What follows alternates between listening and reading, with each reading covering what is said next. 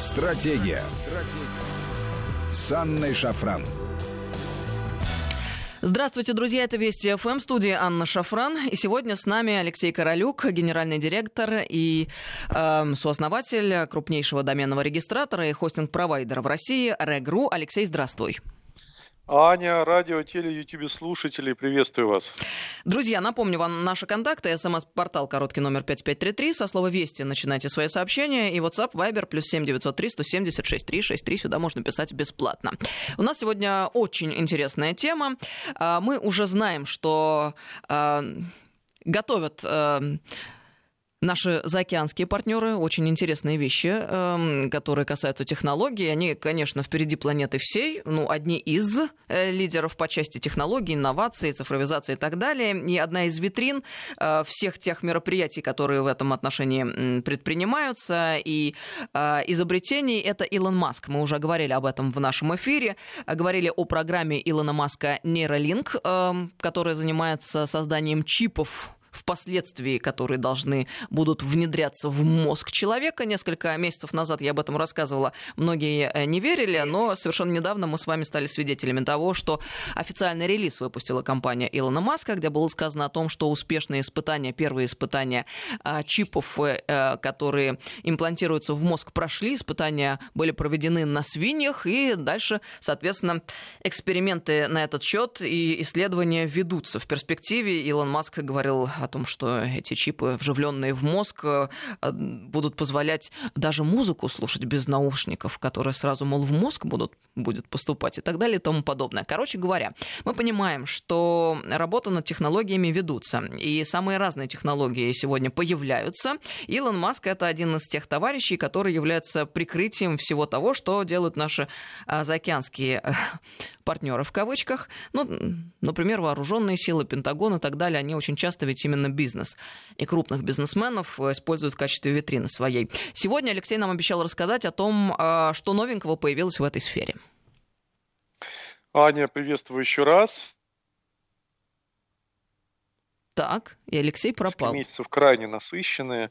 Конечно же, по всему миру происходят коронавирусные истории, люди работают из дома, но это абсолютно не мешает соединять лучшие умы человечества в какие-то невероятные, на мой взгляд, совершенно новые открытия и открывать новые перспективы. Конечно, помимо Илона Маска, огромное количество других новаторов э, и в США, и в Европе, и, конечно же, в странах Азии, но действительно он является гением, на мой взгляд, э, пиар-компаний, гений э, самопиара и продвижения собственных бизнесов. И тут, конечно же, ничего нельзя сказать, это отдельный, как мне кажется, талант этого человека, мечтателя, человека, который открывает э, для себя, а самое главное для мира, очень смелые какие-то решения и новые двери в технологическом секторе. Я вот хотел бы начать с его двух цитат, которые э, в разное время он э, в последние десятилетия нам подарил. И первая цитата, которая звучит очень дерзко, на мой взгляд, и с нее именно нужно начинать этот наш экскурс в историю нейролинка. Он сказал, что шанс что наша реальность является базовой, один на миллиард. Вот если расшифровать, э, что такое базовая реальность, это означает, что на самом деле она не единственная, и самое главное, что она вполне вероятно не настоящая. И об этом множество э, ученых со всего мира а, сталкиваются, схлестываются друг с другом в мнениях, и это фантастическая глубина того размышления, которое может быть нам доступно, что мы действительно находимся в такой некой матрице, которая а, подчинена своим собственным правилам. И вот давайте положим в полочку знаний э, вот такое предположение Илона, что мы находимся в некой небазовой реальности, и шанс того, что мы находимся в реальном мире, всего-навсего, по его мнению, один на миллиард. А второе интересное его высказывание, которое я хотел бы сегодня в обязательном порядке, чтобы мы положили себе на полочку знаний, это стать видом распространенным на множестве планет, вот чего мы хотим распространить нашу цивилизацию и жизнь на всю Солнечную систему и за ее пределы – вот будущее, которое восхищает и вдохновляет нас. Угу. А для чего он этого хочет, он не рассказывал? Хочется просыпаться и по утрам. А, я знаю, для чего он а, это хочет, или, по крайней мере, мне кажется, что я об этом знаю. а, есть такая очень известная э, технология тренингов, которая говорит, что ты должен сделать себе такую цель, которая была бы сравнима с полетом на Луну. Это еще технологии 60-х годов, которые тренируют людей на достижение невероятных э, свершений. Например, спортсменов, которые должны бить мировые рекорды, ученых, которые должны открывать там, новые антибиотики или какие-то новые э, методы Э, химических взаимодействий, математиков, которые должны доказывать а, те теоремы, которые еще до сих пор не доказаны из а, знаний человечества. Именно если ты ставишь себе полет на Луну в качестве невероятной задачи, а Илон ставит себе уже в 2000-х годах полет на Марс в качестве цели, которую он преследует в своей жизни и кладет на это на самом деле сотни миллионов долларов своего первичного состояния и сейчас уже миллиарды долларов инвесторов, конечно же, это невероятная цель. Вот вообще на самом деле интересно то, что его называют а, с одной стороны а, человеком, который заключил сделку с дьяволом, а другая часть аудитории называет его помазанным Богом. И здесь, конечно же, Ой, какой кошмар. дилемма, кто он, кем он на самом деле Дилеммы является. тут нет никакой, с моей точки зрения. Без, конечно, еще тот.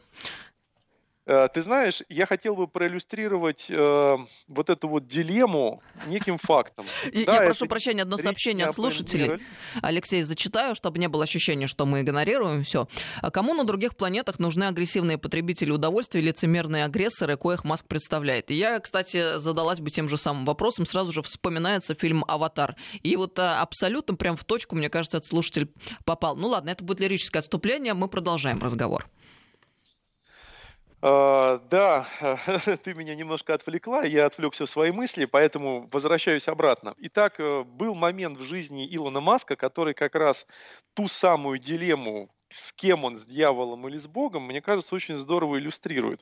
Вы знаете, Илон Маск за свою жизнь создал 9 компаний. Две из них он успешно продал, ну, если говорить о крупных сделках, да, из первых двух заработал приблизительно в районе 200 миллионов долларов э, лично для себя в своих долях. И случилось это в 2002 году.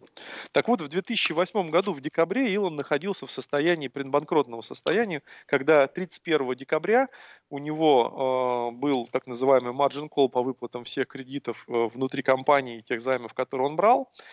И ты представляешь себе, какое напряжение он испытывал, да, и в декабре, а, прямо перед Рождеством, он заходит в НАСА и выходит с контрактом на сотни миллионов долларов, чего никто не ожидал для его компании SpaceX и многоразовых ракет.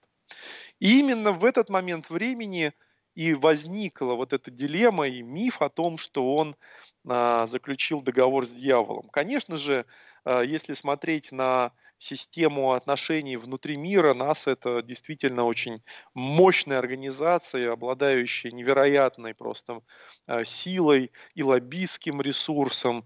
И э, те цели, которые она преследует в космосе, они тоже многогранны и по-разному можно на них смотреть. И что это была за сделка, каким образом он ее получил, но ведь правда же заключается в том, что в итоге он летает в космос, ставит перед собой огромные цели. Меня поразила еще одна цифра. Я просто хотел бы, чтобы наши радиослушатели об этом знали, что на сегодняшний день перед его компанией Starlink, это компания, которая э, хочет обеспечить интернет по всему миру при помощи спутниковых технологий. Она планирует отправить на орбиту нашей Земли более 4 тысяч спутников. Такого не делал никто, их, и такое количество спутников до сих пор не находится на орбите нашей Земли. Но вы знаете, удивительное другое, что с 4000 спутников в следующей итерации Маск решил отправить 42 тысячи спутников. Вот это меня поразило. Его аппетиты растут просто на глазах. Ведь фактически он открывает бизнесы а, просто с невероятной скоростью. Давайте тоже еще обратимся к истории. SpaceX 2002 год. Это та компания, которая сейчас запускает а, многоразовые спутники и планирует лететь на Марс для того, чтобы доставить туда а, первых наших астронавтов. Ну, наверное, со всей Земли, может быть, или только из США, мы пока об этом не знаем. Tesla 2003 год. Solar City, которая занимается а, батареями солнечными и системами экологичного поставки экологичного а, электричество в дома, 2006 год, Starlink, 2015 год, это та компания, которая, говорил, запускает интернет спутниковый во всем мире. The Boring Company, компания, которая э, делает специальные тоннели, по которым можно передвигаться между городами. Да, спорный проект тоже, конечно же, но это 2017 год. OpenAI, это проект, который занимается, ну, открытая, так называемая технология искусственного интеллекта. Ну и тот, та компания, о которой мы сегодня поговорим более глубоко, это компания Neuralink, 2016 год. Все эти компании на сегодняшний день считаются единорогами с точки зрения стоимости. Единорог – это компания, которая стоит больше миллиарда долларов. А, личное состояние Маска более 100 миллиардов долларов. И хочу отметить, что в декабре 2008 года он был почти банкротом. И всего за 12 лет он снова на коне. Это уникальный человек, есть еще один факт, на мой взгляд, очень важный для того, чтобы понимать, а, насколько в принципе существует определенное схождение смыслов и историй личных. Так вот, в 2000, ой, прошу прощения, в 12 лет, это еще в далеком, соответственно, 90, 90 году, в 83 году, да, значит, Илон Маск за 500 долларов продал свою первую программу это была, внимание, игра, называется Blastar, а, которой можно было стрелять по инопланетянам из лазерной пушки, летя на Марс. 83 год, парню 12 лет. В это же время, в 83-84 году, Билл Гейтс и Пол Аллен, внимание, за 600 долларов, то бишь на 100 долларов больше, ну, поверьте мне, 500 долларов, значит, в те годы, да, вы прекрасно знаете, что сильно больше, чем сейчас. Но не важно, важно то, что он в 83 году, а Билл Гейтс и Пол Аллен, основатели компании Microsoft, в 84 году за 600 долларов продали свою первую э, программу для э, компьютеров персональных. Очень интересно. И Пол Аллен, и Билл Гейтс, и Илон Маск, находясь в 500-долларовом чеки в 83-84 году все являются миллиардерами. Более того, а, за 100 миллиардов долларов у каждого, самые богатые люди в мире. Алексей, Это а... интересный тоже факт, который а, олицетворяет схождение невероятных личностей. Я думаю, что мы поговорим в свое время еще о Билла Гейтсе тоже, да, с тобой, Ань, потому что это личность, которая очень интересна. Одна ремарка да. только сейчас. Вот мне кажется, почему интересен этот разговор? Потому что а, абсолютно а, так очевидно а, мы а, понимаем, а, видим а, такие интересные вещи. Это мир глазами айтишника и программиста и мир глазами ну, скажем, моими глазами, да, человека, который занимается информацией и там так или иначе погружен в те или иные э, процессы геополитического характера, которые проистекают в мире сегодня. Вот смотри, Алексей, ты, конечно же, совершенно без злого умысла восхищаешься теми людьми, которых ты только что назвал, как э, успешными бизнесменами, которые, имея талант, смогли подняться и вывести свои компании на мировой уровень. А я э, хочу заметить одну важную деталь. Мы просто не можем не учитывать в этом рассказе одну простую вещь, что э, в Америке есть давным-давно разработанная и работающая э, без сбоев система. Там э, это обычная история, когда спецслужбы или такие, например, структуры, как DARPA, Управление перспективных исследований, исследовательских, исследовательских проектов Министерства обороны США, работают под прикрытием тех или иных бизнесменов. Например, DARPA это управление Министерства обороны США, которое отвечает за разработку новых технологий для использования в интересах вооруженных сил. Так вот, ты, например, некоторое время назад рассказал о том, что Илон Маск в каком-то 2002 или 2008 году, абсолютно разорившись, не знал, что делать и как ему выходить из ситуации, и тут каким-то образом чудесным от НАСА получил огромный контракт, чем удивил весь мир. И вот начали люди восхищаться. А тут нам правильно пишут а, на портал, и ему сделали предложение, от которого он не смог отказаться. Просто я предлагаю предлагаю как-то более трезво смотреть на вещи и э, понимать, откуда что берется. Я ни в коем случае не умоляю талантов и заслуг Илона Маска. Конечно, он человек талантливый, конечно, он знает то, чем занимается, и прежде всего, ты совершенно верно сказал, здесь я с тобой согласна, он мастер пиара. Но не надо преувеличивать заслуги там, где их нет. Мы должны точ- точно для себя отвечать на вопрос, кто он и на кого работает. Вот небольшая такая ремарка. Как бы там ни было, э, я свечку, как говорится, не держал, за что он и, и каким образом получает э, текущие свои заслуги и успехи, но поверь мне, э, те успехи, которые у него были до исторического момента 2008 года и контракта с НАСА, не менее поразительны. Я напомню, что в 96 году, когда ему было э, чуть больше 20 лет, он продал первую свою компанию и заработал на этом более 30 миллионов долларов. Это была компания Zip2, а, по сути дела, желтые страницы. А после этого он создал компанию по интернет-платежам, которая э, называется X.com, которая была продана в итоге и PayPal, превратилась в PayPal, и потом PayPal был продан eBay. И Илон Маск на этой операции заработал уже больше 250 миллионов долларов. Так с Соросом та же самая было... история. Тор... Сорос тоже был талантливым, талантливым бизнесменом сначала, а потом он приглянулся тем, кому надо.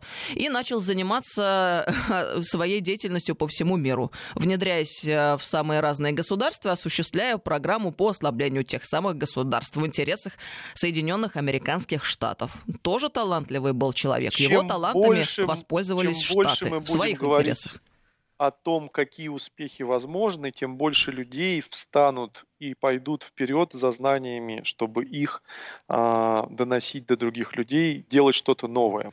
И ты абсолютно, конечно же, права в том, что э, вот эти вот невероятные талантливые мечтатели, такие как Илон Маск, такие как э, другие вот новаторы современного мира, их очень много, и в основном они, конечно же, в самых современных IT-компаниях, чем раздражают многих людей, я думаю.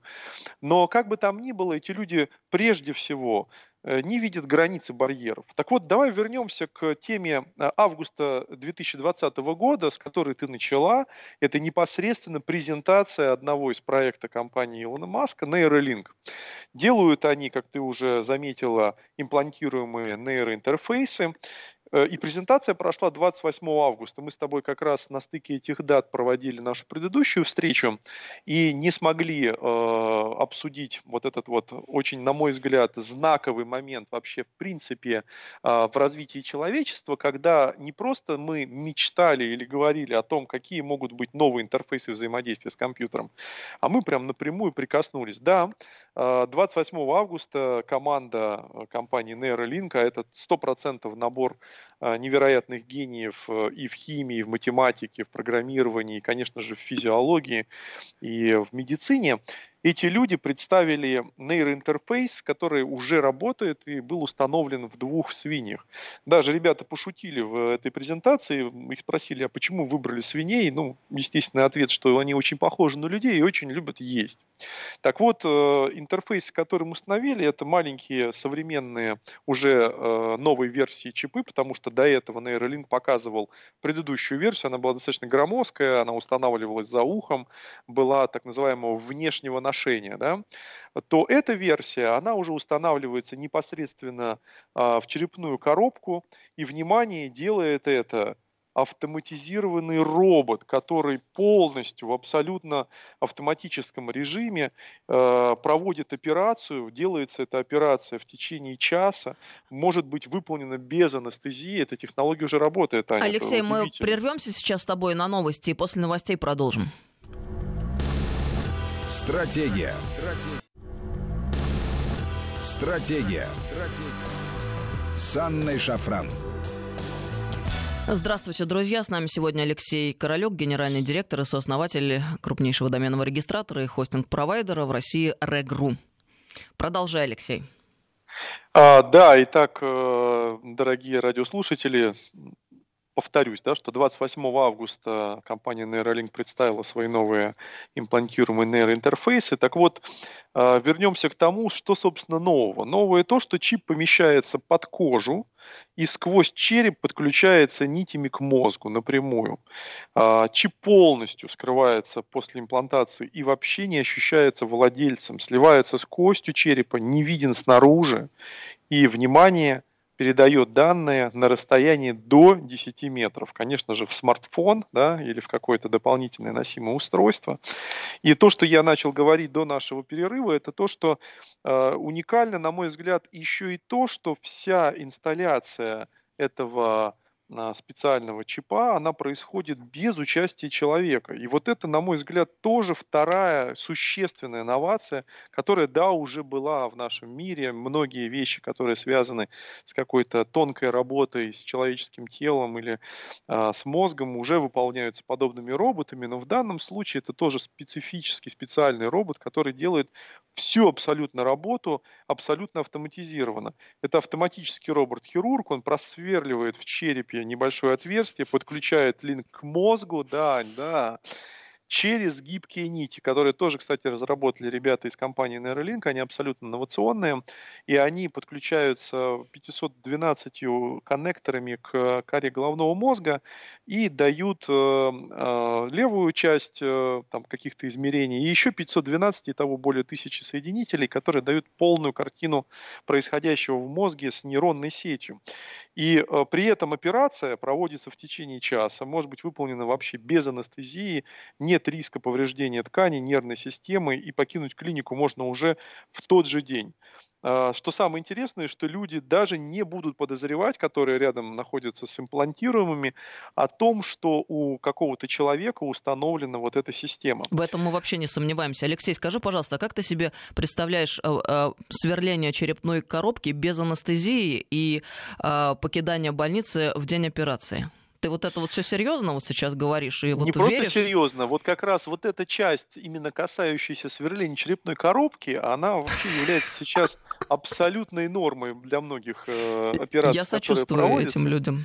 Вот, нет, ну так у этих людей, извините, глубокие заболевания, да, которые связаны с заболеваниями мозга, и это абсолютно сейчас э, норма при проведении э, подобных операций. Вот как раз сложность заключается не в том, чтобы просверлить черепную коробку и, и сделать это аккуратно, а в том, что чтобы при этом робот же, не человек, а робот установил вот этот э, чип, кстати, очень небольшого размера, всего там 2 сантиметра в диаметре и 8 миллиметров в глубину, установил э, вот тот самый просверленное отверстие. Вот в этом-то как раз и заключается уникальность. Так еще и... Алексей, я Ань, тебя вынуждена нужно... огорчить. Ты знаешь, а я читала по поводу программы Нейролинк э, и критики этой программы со стороны э, хирургов всего мира. Это самые разные хирурги, и отечественные, и зарубежные, так вот они единогласно сходятся э, во мнении о том, что сверление черепной коробки – это очень сложная операция, и а, та картина, которую предлагает Илон Маск и его ученые, она, а, ну, мягко говоря, вызывает сомнения. И когда мы вот так однозначно преподносим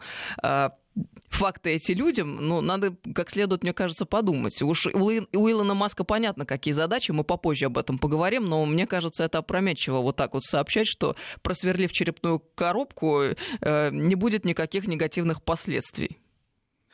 Ты знаешь, вот это опять к вопросу о том, кто рано или поздно достигнет того самого Марса, поставив себе невероятно высокую цель. А, вот мы Алексей, можем ты сам ты себе поставил бы такой чип в мозг, скажи, крышу, пожалуйста. Подняться, подняться на небольшую высоту. Остановимся на этом, будем радоваться тому, что мы руками сверлим черепную коробку. А скажи, а пожалуйста, ты сам себе поставил решение, этот чип? Что нужно... А, Ань, ты же знаешь мой ответ. Конечно, да. Вопрос только, в какой момент времени я это сделаю. Я верю в то, что эта технология, и, собственно, об этом говорит непосредственно вся команда, вот если говорить об их цитате, то э, на сегодняшний день они э, сконцентрированы на лечении серьезнейших заболеваний. А в будущем, конечно же, конечная цель состоит в усовершенствовании людей. Это прямая речь команды.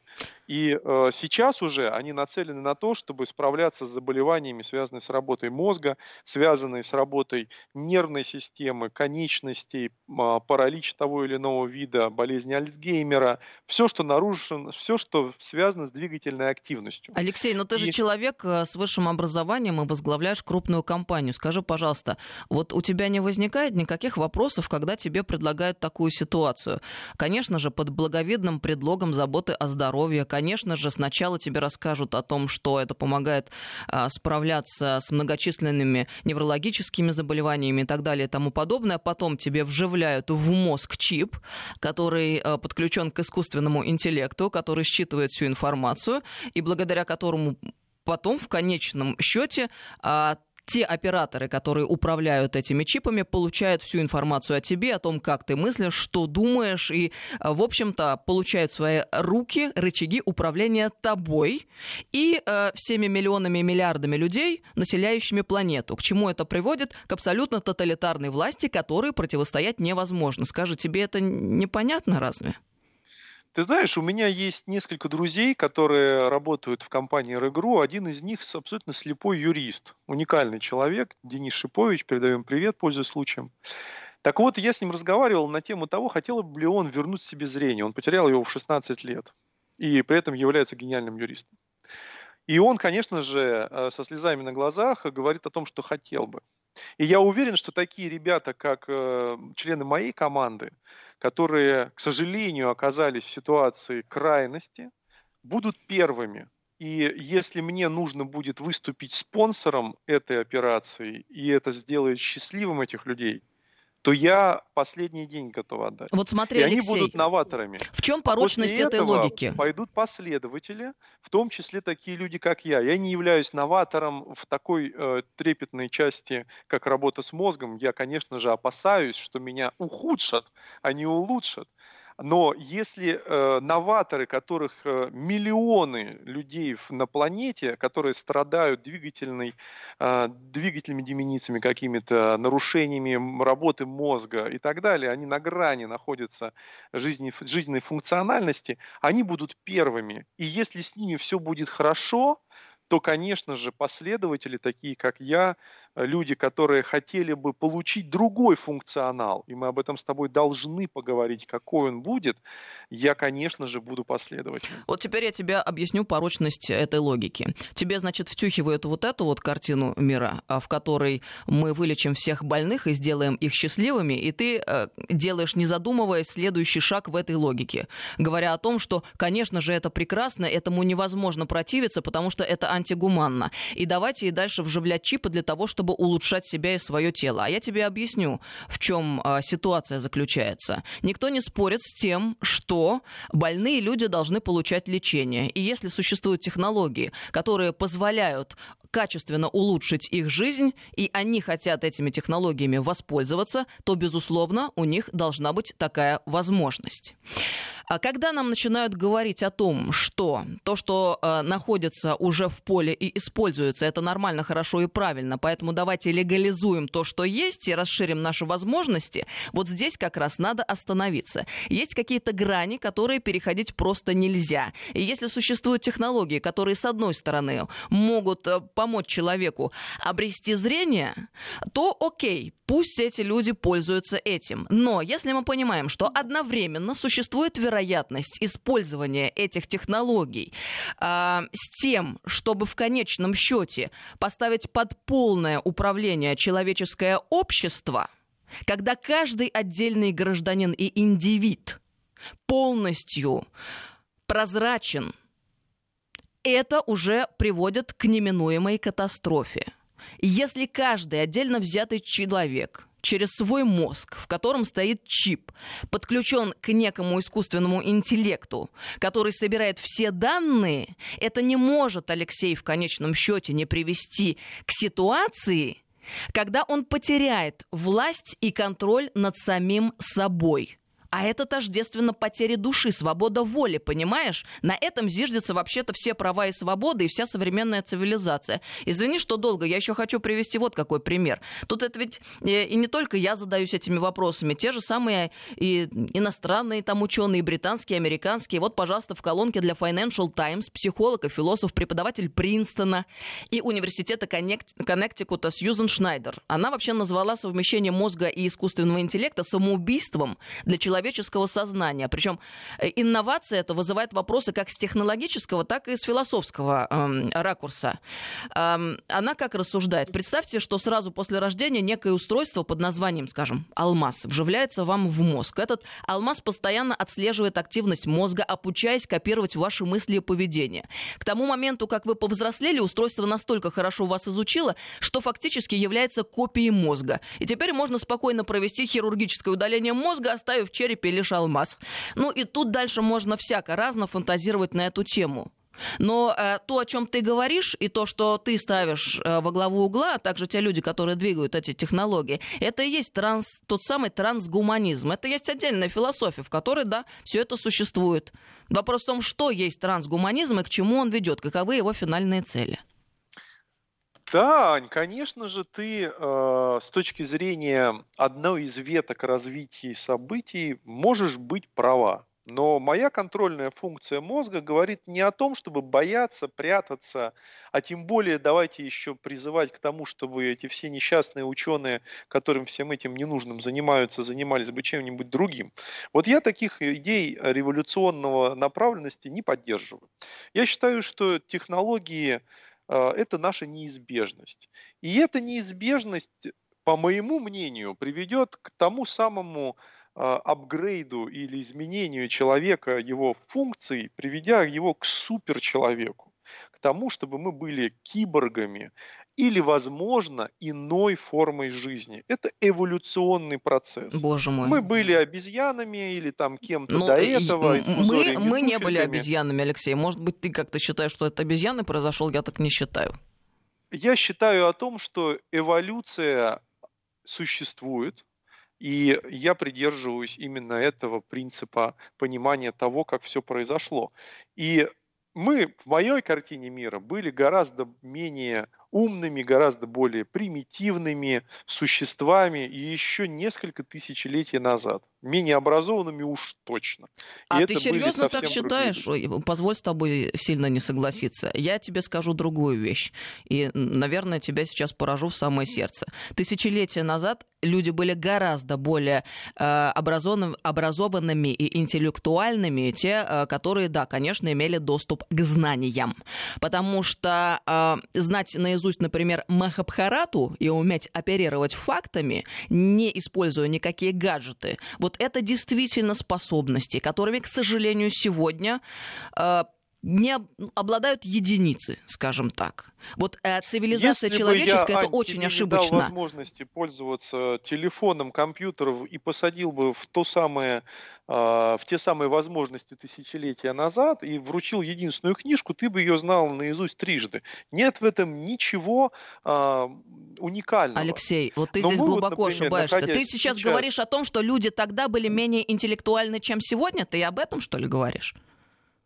Абсолютно. А Они были менее обучены и знали гораздо меньше. Серьезно? Потому что динамика получения знаний сейчас, она колоссально отличается от тех времен. Ограниченность знаний того времени являлась основным фактором того, что жажда к ним была стремительно у некоторых людей. Средний уровень образования, знаний, он был э, несравним с текущим Подожди, моментом. Подожди, ты, ты сейчас тебя... все в одну кучу бросаешь. Давай мы будем разделять. Есть э, доступ к знаниям, это один момент, социальные лифты, социальная мобильность и так далее. А есть вопрос интеллекта человека. То есть ты хочешь сказать, что египетские пирамиды это так, э, просто левой пяткой можно построить кому угодно в любое время. Да сейчас никто повторить это не может. И можно тысячи примеров привести того, что было сделано тогда и что невозможно повторить сегодня. Интеллект человека, он, во-первых, никак не зависит от того времени, в котором тот самый человек находится. И я утверждаю, что люди тогда были гораздо более продвинуты и интеллектуальны, потому что гораздо более сложные процессы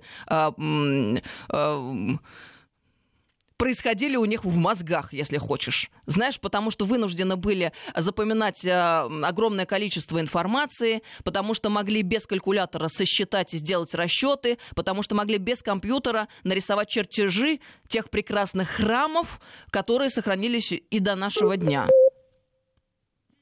В любом случае, Ань, как бы там ни было, у нас с тобой здесь разные точки зрения. Я все-таки с тобой не соглашусь, хотя твоя речь была яркая и пламенная. Вот я считаю, что мы уже являемся киборгами.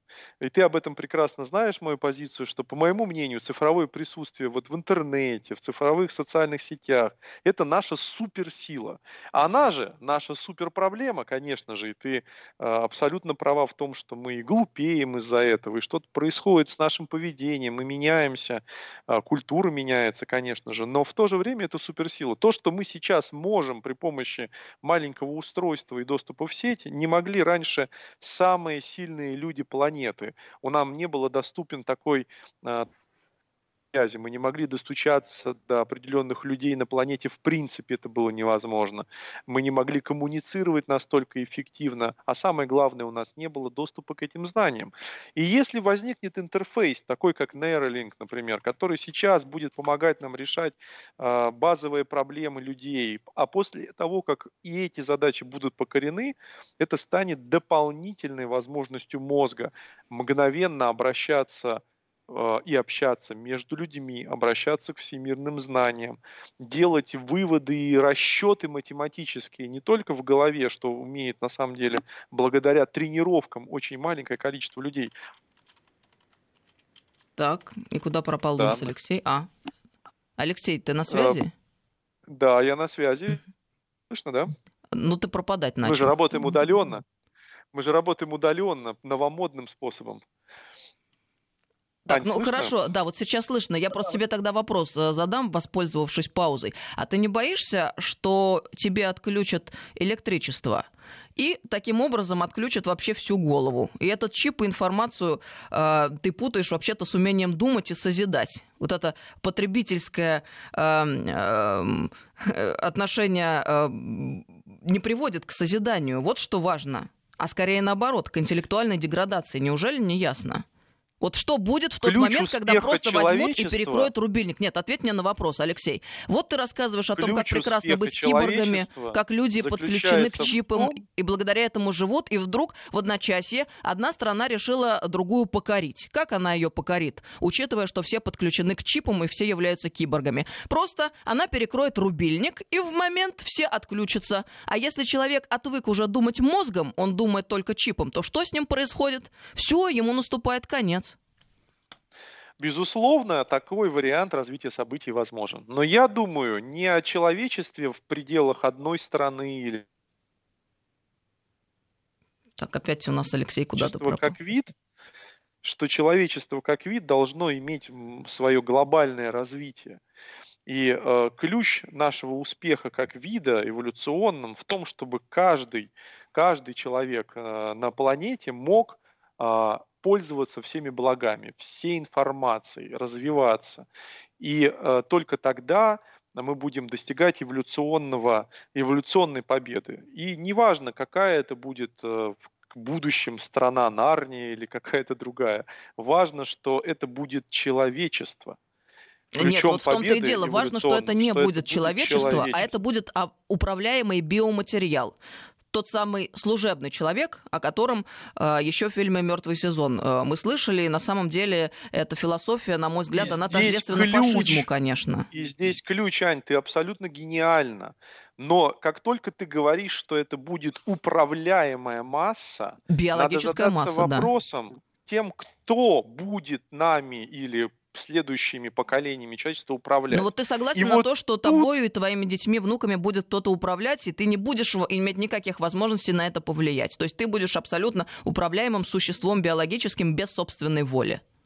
В момент, когда э, Homo sapiens убивал низшие виды существ так. для того, чтобы выживать, этим смертям Понимаешь? И дело в том, что когда кто-то Алексей, ты пропал. Повтори, дойдет пожалуйста. до того, что сможет Повтори, пожалуйста, и... ты пропал с этой фразы. Когда человек убивал низших э, существ, ну то есть животных ты имеешь в виду, да, для того, чтобы ну выжить, ну, да, что у нас было, было дальше? Большое количество, большое количество видов э, приматов, которые соревновались, и победил наш вид. Homo sapiens победил, а рано или поздно победит новый вид, и это неизбежно. Это как раз будет та самая смена на нового суперчеловека нового уровня. Это произойдет.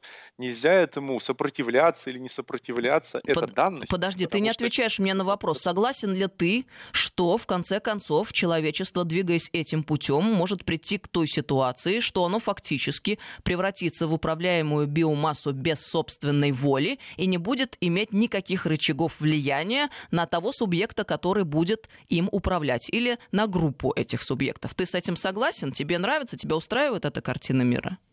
Мои прадеды э, во многих поколениях э, старше меня оказывались в этой ситуации. Если отмотать э, 100 а, поколений раньше или даже два поколения раньше, мы все, все мои прадеды оказывались в этой ситуации, что ими кто-то управлял. Алексей, в этой ситуации ни один из твоих прадедов не оказывался никогда. Я тебя расстрою. Почему? Потому что сегодня речь идет совершенно о другой ситуации, когда создается то самое суперчеловечество, но э, ты забываешь, что суперчеловек в этой э, парадигме э, это тот человек, как раз который имеет в своих руках рычаги управления, те владельцы, условно говоря, э, IT-технологий, э, которые создают и раздают и вживляют эти чипы чипы, а все остальные, которым вживляют их, это уже э, управляемая масса, понимаешь, которая не имеет возможности даже э, воспротивиться, э, высказать мнение против и устроить бунт. Твои прадеды могли выйти в конце концов на площади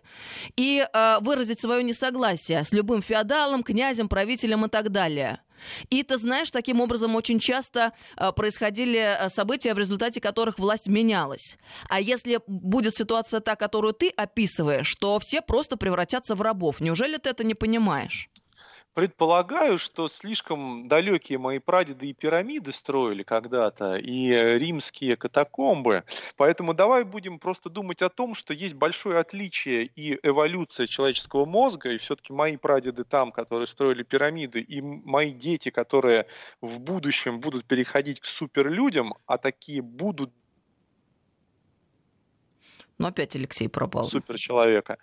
Вот они как раз и будут править миром а, будущего, потому что мозг, он требует развития, как и весь человеческий Но я, а, социум, как человеческий Я рад. очень надеюсь, что этого, конечно, не произойдет, и победа будет за нами. И ты знаешь, вот это наша дистанционка эфирная, в результате чего ты вот постоянно отключаешься в последние минут 10, отсутствие прямого контакта людского с ее плохой слышимостью, это удаленка, лучшее доказательство обреченности кибергов а, вот э, в том виде, в котором ты их описываешь сейчас. Опять же, вспомним рубильник, о котором я говорила. Но мы должны заканчивать. Алексей, спасибо тебе за твою позицию. Спасибо, Ань, да, спасибо, мы поняли, что к чему. Алексей Королюк, генеральный директор и сооснователь компании Регру был с нами. Стратегия. Стратегия.